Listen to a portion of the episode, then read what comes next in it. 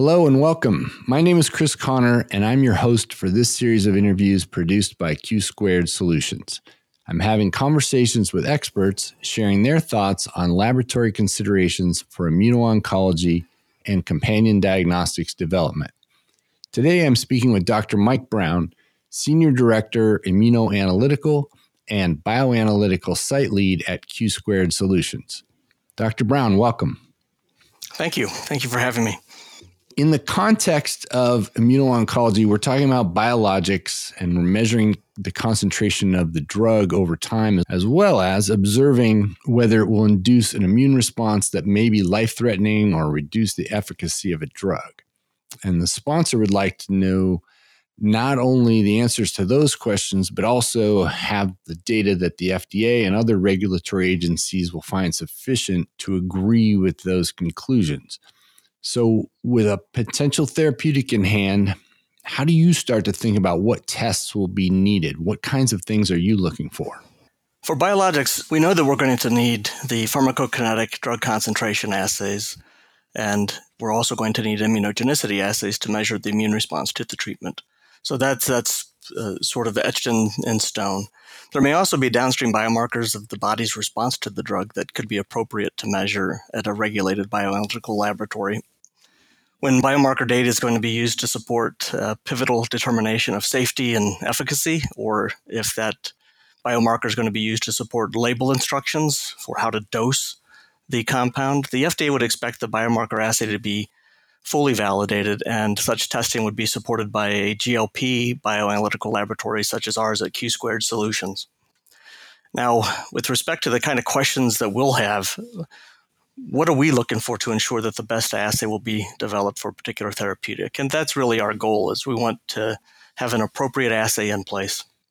So first, for a PK concentration assay, we're going to want to follow the journey the drug makes through the body we're going to want to see what the body does to the drug by determining the concentrations in different compartments in the body over time.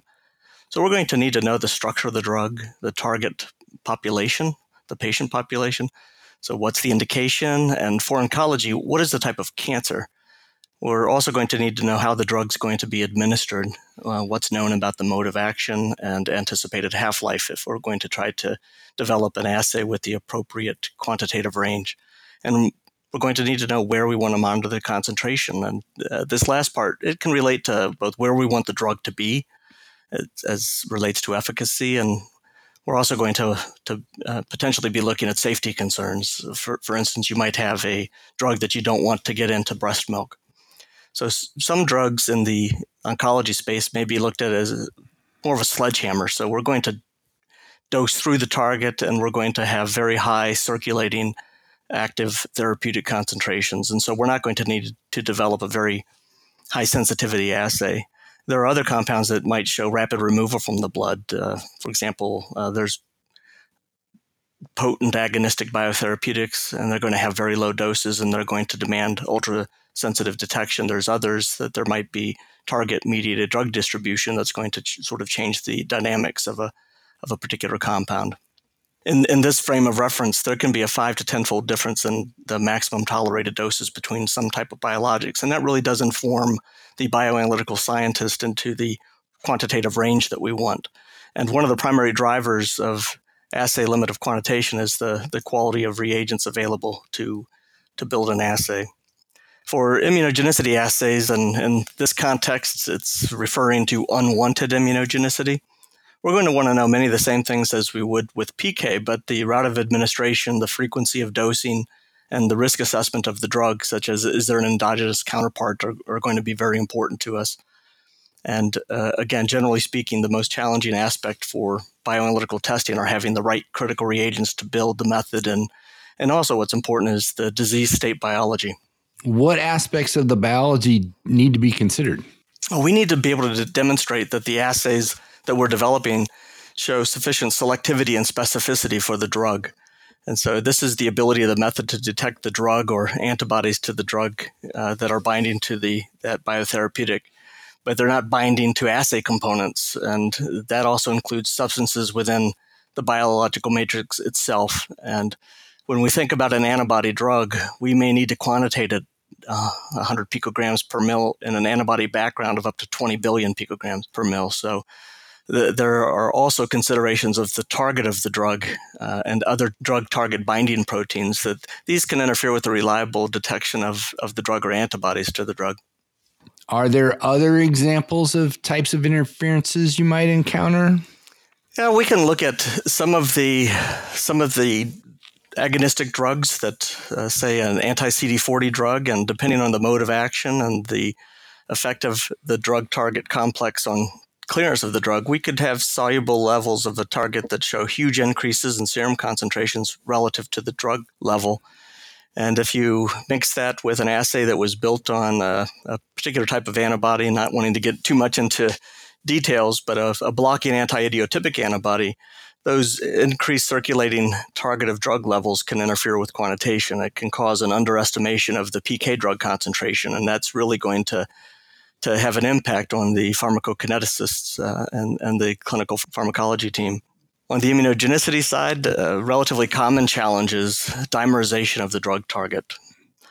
And again, without wanting to get into too many details, the, the most common format for an immunogenicity assay is called a bridging assay. And this is an assay format that uh, allows us to exploit the characteristics of an antibody. Uh, and it has two binding domains. Uh, so it has two uh, target binding domains. And so we'll detect antibodies to the drug by binding and forming a bridge between two labeled drug targets. Uh, if there's a high level of the target of the drug that can dimerize, say that you had a CD marker that was able to be clipped off and it would go into the circulation as a dimer, it, it can form a false bridge between the labeled drug, leads to a, what's called a false positive and it overestimates the immunogenicity of the drug. And uh, th- that's something that we want to make sure that we have a true understanding of the immunogenicity and the risk to the patient. And we don't want to have those sorts of false positives that are interfering with our, our understanding of what could be a, a, a very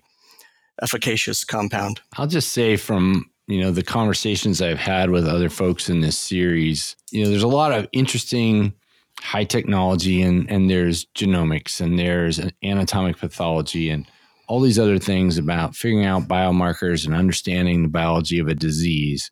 But I want to say your challenges of finding those needles in a haystack and measuring things that are in a very small quantity perhaps up against you know an enormous background of similar type molecules in the matrix seems like a, an incredible challenge what do sponsors need to do to be ready for those things? Well, the bioanalytical scientist's first question is going to be Do you have those high affinity antibodies? Are you going to help put some tools in our toolbox to be able to, to see that needle in a haystack? And what the sponsors need to be able to do is to really have good lines of communication within their company to, to make sure during the drug development program that they actually are beginning to invest in those specific materials. And there are a lot of companies out there that have internal resources that are outstanding, and there are also a lot of vendors out there that have excellent uh, experience and technological prowess to be able to generate some very useful tools. So, what do they need to do? They need to just have some some foresight to be planning for when they're going to need those very specific reagents when they get into typically the disease state. And when I mention the disease state biology, it's important to consider the, the mode of action is going to tell us about the, the interferences. And so having reagents to assess that during development is also invaluable. So if you know that the target can be shed, it can be cleaved and moved into the circulation, and it could potentially interfere in specific quantitation. Making some of those reagents as recombinant proteins, for instance, uh, would would be very helpful earlier in development. Uh, a, a, big challenge is that you have in your first in human, if it happens to be in a normal, healthy population or it's in a particular cancer population uh, that can be quite quite different in re- respect to interferences, you'll get a false sense of security that the assay can see through everything all of that 20 mg per mil of, of total antibody that might be circulating in that patient. And then when you get into the, the patient population, you see that your background is around your upper limit of quantitation, that there is something that's non-specifically binding. And so we'd, we'd like to have some reagents to characterize the risk of that on influence in the assay performance early. And having disease state matrix during method development, uh, also, in my opinion, it's critical to ensuring that once we get into that patient population, there, we reduce the risk that there are going to be big surprises lurking in that biological matrix that's going to interfere with that assay selectivity. Uh, the lead times can be significant, as can the price, but it, it really does mitigate risk. So you talked a little bit about early engagement, and uh, other folks in this series have talked about how important early engagement with a clinical trials partner has been. Talk about the importance of engaging the FDA early as well.